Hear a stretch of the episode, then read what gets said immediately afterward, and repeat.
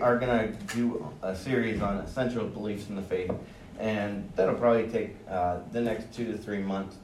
And um, you guys get to hear Reach, uh, not Reach, Rich preach again uh, when Kate and I are gone, so that'll be nice that he'll be filling in as well. Uh, but I think it's it's good for us, and I'm hoping that it'll be a little more interactive than than normal. And I want you guys, if you have questions, to to raise your hand and ask a question. Even at the end of the sermon, we can uh, have some time of interaction to to talk about these theological issues and what do we actually believe and what does the Bible say. So we're going to look at Scripture. We're going to look at uh, creation and the Trinity, heaven and hell, the church and the return of Christ, um, baptism, marriage, salvation. Rich is going to preach on the cross. And I just think it's good for us to know what we believe, to be able to give people answers and say, hey, this is actually what we believe. And this is the reason why we believe it. And we actually have evidence, we have proof, we have reasons for believing what we do. And when people come to us and they ask us, why do you believe in Jesus? To be able to explain to them the hope and the future that we have in him. And to not just say, well, because he was a good person, but to really be able to explain to people so that they can come into a relationship with Christ as well. So this week we're going to look at, you know, what is the Bible? And we're going to look at 2 Timothy verses 2 Timothy chapter 3, verses 14 through 17. That's going to be the basis of what we're looking at today. So 2 Timothy chapter 3, verses 14 through 17. It says this But as for you, this is Paul talking to Timothy, continue in what you have learned and have become convinced of because you know those from whom you learned it, and how from infancy you have known the Holy Scriptures, which are able to make you wise for salvation through faith in Christ Jesus. All Scripture is God breathed and is useful for teaching, rebuking, correcting, and training in righteousness, so that the servant of God may be thoroughly equipped for every good work. So, what do we really believe the Bible is? You know, do we believe it's just a bunch of stories written to show us how to be good people? Is it a bunch of made up stories to teach us values and morals? Is it historically accurate?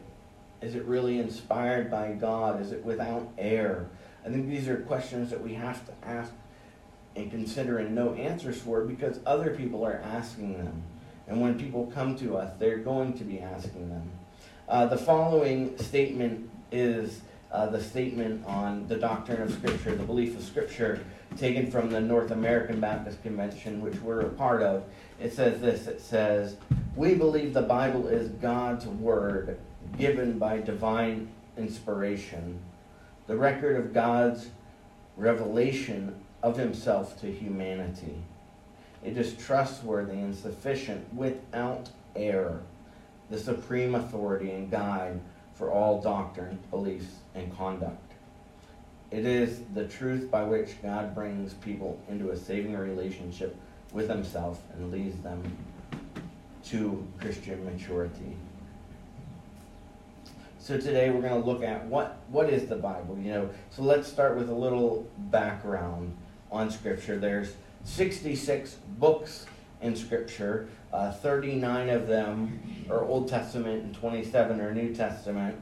Feel a little intimidated because Rich is sitting there looking at me. I'm like, man, if I screw one of these historical facts up, I'm going to jump on it.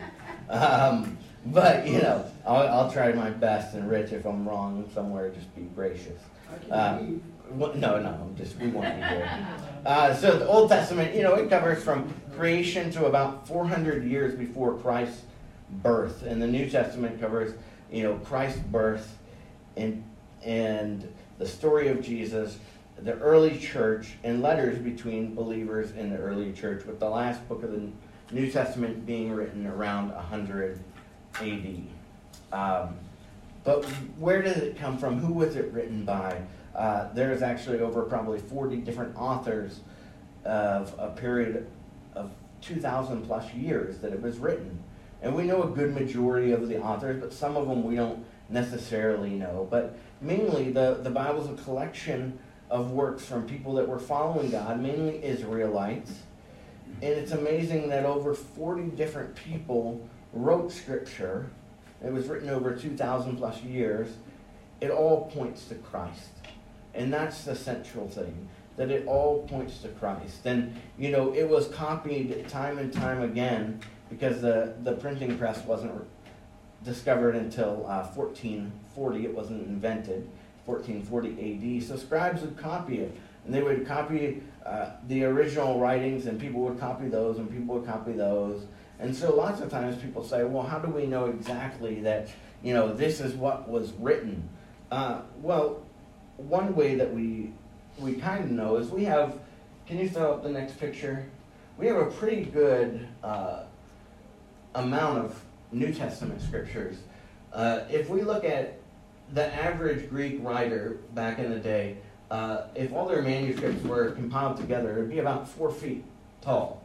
Um, and if you look at Scripture, just the New Testament alone is about a mile high worth of manuscripts that we have, which is absolutely amazing. And if we, we wanted to add the Old Testament on top of that, I don't have that up here, but if we wanted to add the Old Testament on top of that, we would also have a mile and a half worth of Old Testament manuscripts. So we have two and a half miles high worth of manuscripts that we can look at and we can say, okay, did they copy it correctly? Is this what it actually meant? Is this what they were intending? And even, you know, as recently as uh, I think it was, I think it was in 1948. You know, we found the Dead Sea Scrolls. Kid was walking um, in the caves around the Dead Sea. He picked up a rock and threw it into a cave, and something shattered in there. And the people of uh, the Qumran community had kept all these ancient writings in there, and and it actually was an amazing thing because then we were able to look at some older manuscripts and actually say, wow, these older manuscripts actually prove that the, the newer manuscripts are actually really accurate. So we actually do have an amazing amount of manuscripts, and, and we have this proof that the scripture is real and it's reliable. You know, we look at the, the prophecies in the Old Testament, and scholars believe there's over 300 prophecies about the Messiah, the, the one that was coming to save Israel, the one that was coming to bring them back into right relationship with God. You know, there were 300 prophecies in the Old Testament plus. And there was this uh, researcher that decided, you know what, we should, we should look at just eight of those prophecies in the Old Testament and see what, you know, what that is statistically you know, what's the probability of just those eight scriptures, not, not even the 300, but just the eight, that one person would fulfill those eight prophecies? And so they did the probability of it, and the probability was 1 in 10 to the 17th power. So that's 1 in 1 with 17 zeros after it the probability is absolutely crazy, and that's only on eight prophecies. If we were to actually like a, a, an actual image of it, it would be like somebody taking quarter dollars and placing them hmm. all over Texas, hmm. two feet deep, and then blindfolding somebody and saying, okay, there's one silver dollar that's marked out there walk across Texas, wherever you want to go, in two feet deep of silver dollars and pick up the right one. That is the probability of Jesus fulfilling just eight of the Old Testament scriptures. It's absolutely amazing. And so these are reasons that we actually have to be able to believe in Scripture. You know, the scripture we're looking at in 2 Timothy, it says this all Scripture is God breathed you know, or inspired by God and is useful for teaching, rebuking, correcting, and training in righteousness, so that the servant of God may be thoroughly equipped for every good work. And so we have good evidence. You know, we have archaeology on our side as well. When, when people are looking in the ancient Near East and they want to find out where a place was, they actually go to Scripture. And then when they discover places in the ancient Near East and they look at how Scripture lines up, they actually find that Scripture is talking about those different political figures. And they actually find remnants of writings with those political figures in it. So it actually is historical and accurate. And it's interesting because in our day if we want to if we want to make an agreement with somebody, if we want to hear the validity of something, you know, if we want to make a contract, we say, you know, can I get that in writing? That's what we always say to people. Can I get that in writing? Because if it's just verbal, mm-hmm. it's just my word versus your word. But if we can get that in writing, then it can be verified. And that's the amazing thing about Scripture that, that God gave it in writing so that it could be verified. And people all over the world, all the time, have tried to disprove it, and they cannot. And, you know, uh, Lee Strobel's a perfect example. The Case for Christ. He started um, this investigation. He was an atheist. He started an investigation into Scripture, into the resurrection of Christ. And through it all, he went to theologians that uh, are actually believers and theologians that aren't believers, because there's actually theologians that aren't believers.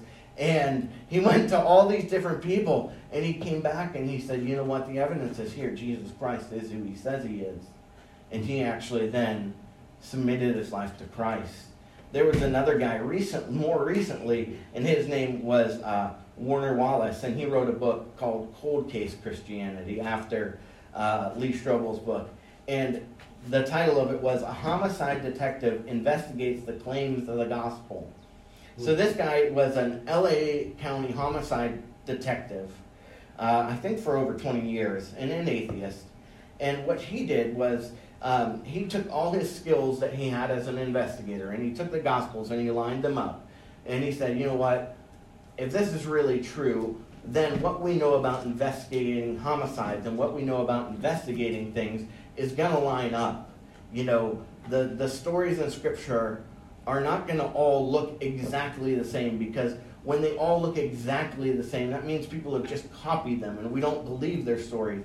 And when he looked at eyewitness stories of people, you know, if they had the same exact story, then he knew that they were collaborating together. And, and so when he looked at Scripture and he saw, wow, they don't actually say the same thing, that actually bodes well for the historical accuracy of Scripture.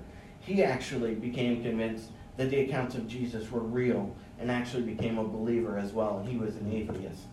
And so it's good to know that there is evidence and there are people out there that are atheists that have looked at Scripture and then actually go, wow, if I look at this, if I research it, it's actually true. And so if it is true, then it has an authority. It has something that we need to look to and allow to be authoritative in our life. In Matthew 4 4, Jesus says this. Um, he, he's actually talking to Satan, but Jesus says, you know, Jesus answered, It is written, man shall not live on bread alone, but on every word that comes from the mouth of God. And Scripture needs to be the authority in our life because times are changing, culture changes, language changes, values and morals change, but the Word of God never changes. It is always the same, and that is one of the most amazing things that it has transcended cultures, it has transcended time, and it is still the same. And people are always looking for what's right, what's wrong. You know, what do we do in this situation? What do we do with Russia? What do we do with Ukraine? Um, and the reality is, Scripture needs to be our authority in life and needs to guide us in the decisions we make in life.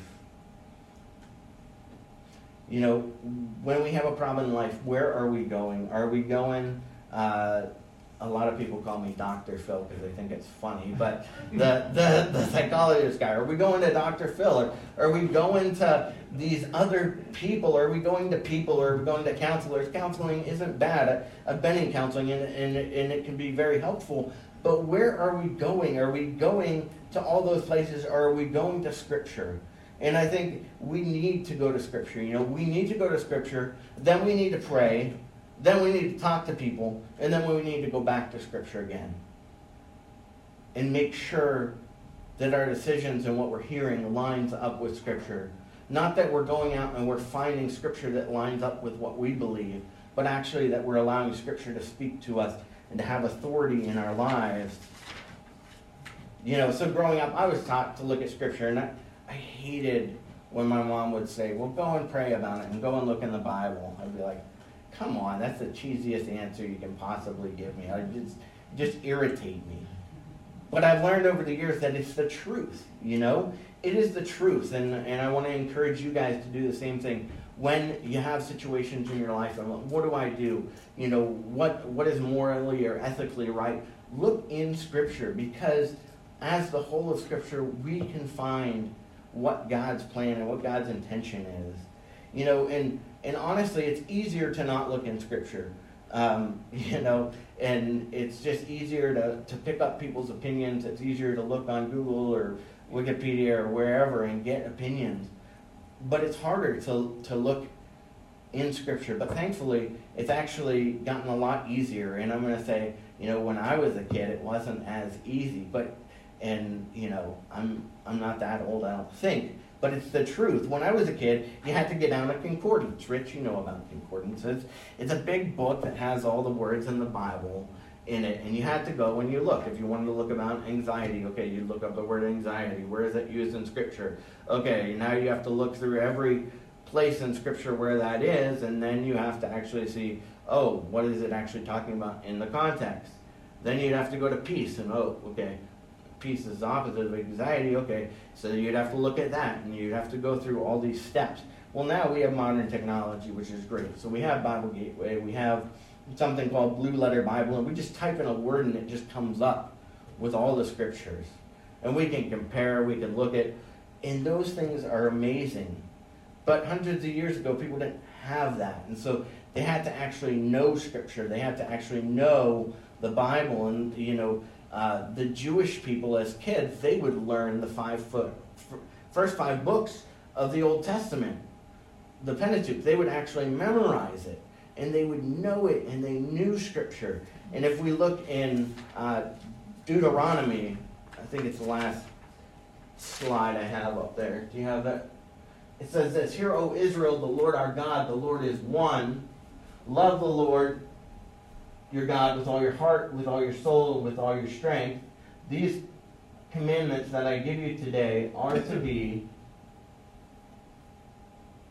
the, the next on your hearts. Impress them on your children. Talk about them when you sit at home, when you walk along the road, when you lie down, and when you get up. Tie them as symbols on your hands and bind them on your foreheads. Write them on the door frames of your houses and on your gates. Now, this is specifically uh, talking about Ten Commandments, but it, it, it goes for broad Scripture. This is what God has called us to, to, to know Scripture, to share it with our children, to share it with people, and yet we struggle to read Scripture. Uh, Rich asked me the other day, he said, How are you doing in, in your personal prayer time, Scripture reading with the Lord? And I'm like, Well, I, I do a lot for preparing sermons, and I Rich said, No, no, how, how are you doing with just getting time in the Word of God? And I said, Well, lately it's been a struggle. And I know it's a struggle, not just for me, but for all of us. But when we actually look at how long the Old Testament takes to read it, it takes 52 hours and 20 minutes. So it takes about, you know, uh, eight minutes, a, eight and a half minutes a day if we wanted to read it in a year. Eight and a half minutes a day. In the New Testament, to read the whole thing takes about 18 hours and 20 minutes, so it takes about three minutes a day. So if we put those two together, if we wanted to read through the whole Bible in a year, it'd actually take us 11 minutes, 11 and a half minutes. And when we think about it, that's that's not much. You know, we have 1,440 minutes in each day.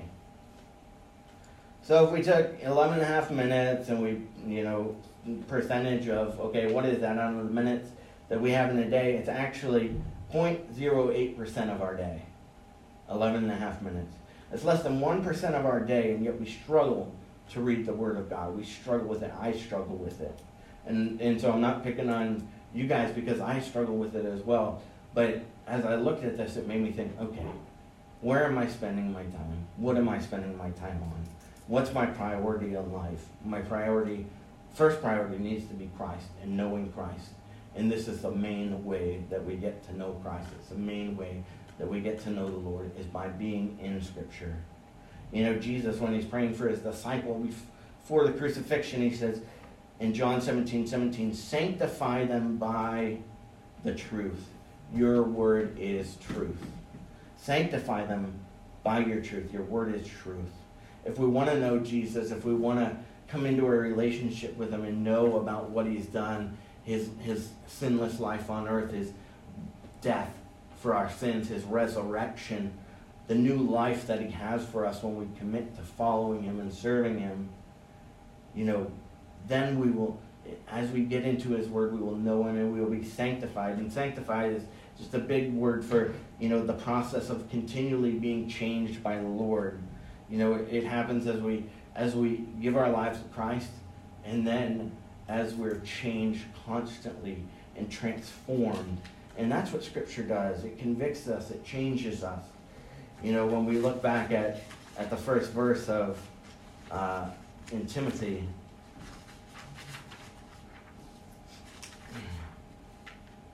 you know, it says, All Scripture is God breathed and useful for teaching, rebuking, correcting, and training in righteousness, so that the servant of God may be thoroughly equipped for every good work. And so Scripture is so that we will be thoroughly equipped for every good work that God has for us. You know, it's, it's to change us, it's to transform us. It's actually there for a reason. And the wonderful thing is, Scripture stood the test of time. You know, it's been tested, it's been tried, it's been torn apart. People have investigated it, criticized it, but it's never changed and it's never been discredited. And that is amazing. That is something worth reading and that is something worth trusting in. Because when we look at the world, things are ever changing, things are constantly going crazy. But if we put our trust in the Word of God and who God is, then we have stability even in the midst of crises, even in the midst of Russia invading Ukraine. You think about the people in Ukraine, and everything has been torn upside down in their lives